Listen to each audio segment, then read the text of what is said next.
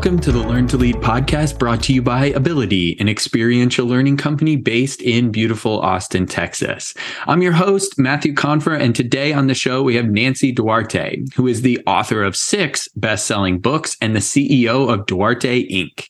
Nancy's work has been featured in Fortune, Time Magazine, The Wall Street Journal, and in the New York Times. Her TED Talk has over 3 million views. Thanks so much for joining us today, Nancy. You're welcome. Thanks for having me. It's going to be fun. I'm looking forward to it. So, I want to start with a recent piece you wrote that described how effective leaders can broaden their influence by adapting how they listen. Can you share with our audience what you meant by adapting how you listen? Yeah, I love that. So, there's so much research and you know published works about listening. And it's usually all about like active listening. And everyone should be active listeners. You should make the person feel like you should look like you're listening even if you're not right? Lean in you know react listen well. And part of it is is don't be forming judgments in your head. Well we have built a course and then there's going to be a book coming out in the fall that you need to build on that. So we put into the genre of how to be a great listener building kind of on active listening that how you react while you're listening how you're responding while you're listening is also an active listening. So what happens is we're all kind of born with a default listening style. We have a default. There's like a natural way we just listen because we that's how we listen. Well the person who wants you to listen to them might not want how you're hardwired to listen. They may want something else from you. So, an example would be I came back from 10 days of vacation. I'm meeting with my different execs to get caught up, and they want me to just support them. They just want to hear good job. But I'm, oh, did you think of this? Did you think of that? Did, you know, and I'm trying to like discern and I'm trying to help them advance what they're trying to do. And if I hadn't taken this course, I wouldn't have caught myself. Like I would not have caught the fact that I am not actually showing up the way they need me to be showing up right now. So the acronym of the different types of listening styles spells the word SAID, S A I D. So it's support, advance, immerse, or discern. And each of us is kind of born with just one of those as our primary. And what you need to do is understand there are four ways people want you to listen. And it can we can't teach you to really figure out what it is that the other person wants from you. And then you adapt yourself to that. There's an assessment that we have. And I think you mentioned we might be able to put it in the show notes so people will be able to test themselves to see what their default is. That's really interesting. I love asking the question of kind of a is there a defining moment in getting you to the place that you are today. And I talked in the intro about the work that you've done, the books that you've written, had a very accomplished career. When you look back, do you have a defining moment that kind of got you to figure out that this is what you wanted to do with your career?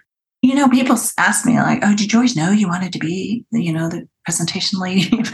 you know what? I, my husband and I, we raised our kids this way too, as we felt like if you follow every day you wake up and you're faced with decisions and you make decisions based on your passion and what makes you feel peace, then you'll find your destiny. So I think I always was a natural speaker, but I never was very good at having content that matched what the audience needed to hear. So all of my body of work, so I, my mom was a kind of a clinical narcissist and they're missing the empathy gene and they don't have it. So that was never really modeled for me. So I remember being in speech communication. I, dropped out of my first year of college because I, I got a C minus in speech communication and it, I had great visual aids, as you could imagine. I was like, oh my God, how I did my visual aids was amazing. But I brought content that wasn't really like, why would a college kid care about that? Like, why are you presenting this information? You know, so I got weak scores on really understanding the audience and understanding what they need. And so now almost all of my body of work is built around audience centric content because that low grade was like a scarlet letter on my chest. It was like a scarlet letter for me. and then I've just kind of fought hard to become what I become you mentioned it there in that answer. And one of the notes that I had was talking about some of the work that you did for the Harvard Business Review on delivering a persuasive presentation. So if you'll permit me, I'll ask this question as kind of a two parter. What do most people get wrong when it comes to presentations? And what can we do to give more persuasive presentations?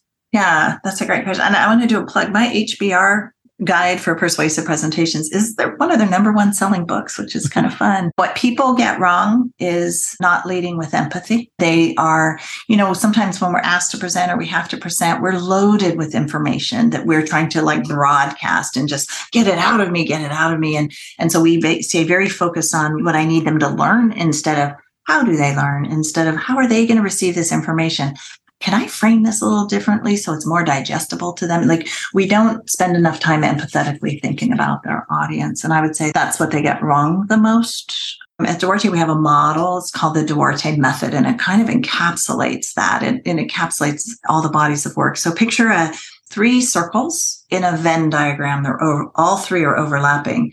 And in the very center of the Venn diagram, where all the circles overlap, is empathy, which was the first part. And then one of the circles is story, one of the circles is visualize, and one of the circles is deliver. So it's kind of three parts to any of your communication. So under story, it's all about how you structure your content, how you tell stories, and how you connect people to your content visualize. I didn't put slides or graphics or design there. It's like one time we helped a head of a multinational in India. Like he was like, I want five slides. I'm approaching the CEO for budget. Well, we didn't make slides from you. You want slides between you and the CEO. We taught him how to grab a piece of paper and draw three different graphics on a piece of paper and ask for a hundred million. And he got his hundred million. So it's visualize and then deliver is it stand and deliver? Is it virtual? Is it that you can just send a slide doc ahead of time? Like the delivery of it, you got to think through how does this person process information and how do I deliver it to them in the way that'll be most effective? So it's slides, visuals, delivery with empathy square in the middle. And that is how to be the most effective at persuading. So we've talked a little bit about the work that you do to help others lead. You're obviously the leader of an organization. What do you think has made you successful personally as a leader? I think I'm passionate. I think I'm solving a problem that is big, like big. If the world were stronger communicators, I think there would be no wars. There would be no famine. There would be, you know, I think it could solve a lot, a lot of the world's problems. So I think having a big, big arena to play in gives me a lot of passion and bravery to, in my lifetime, do as much to solve it as possible. I think there's moments that made me the leader I am today. Most recent one, I would say, we've been doing a lot of psychometrics at my mm. shop a lot. And so, you know, we use SDI, we use DISC, and now we're going through layers of Enneagram. So the center bit that I called empathy, Duarte has a unique definition of empathy, which is know thyself, understand others, and then adapt to them. It's like a empathy is those things. Like I, I can't be empathetic to you until I know who I am and how distant or alike I am to you. And so the know yourself. That's why we now are creating an assessment for the learning course. It's about know thyself. and so I think what the Enneagram did for me and the deep reports now you can get from that tool is it felt a lot like having my sins laid bare before me, right? Like my sinful nature about how I naturally show up that really needs to change. Hmm. And it was really good. And what it did for me is it helped me create my first ever really rich personal development plan, how I show up, how I make others feel, you know, how I'm perceived. And it was just really healthy from his hard. Like they say, if you get your first Enneagram test and you don't cry, that means, wow, you're not very open to change or you don't really understand yourself. And so it was really healthy. It was a super good moment for me. And then I have an Enneagram coach and my HR department is masterful, almost magical at coaching you through transforming yourself and changing how you show up to be more effective.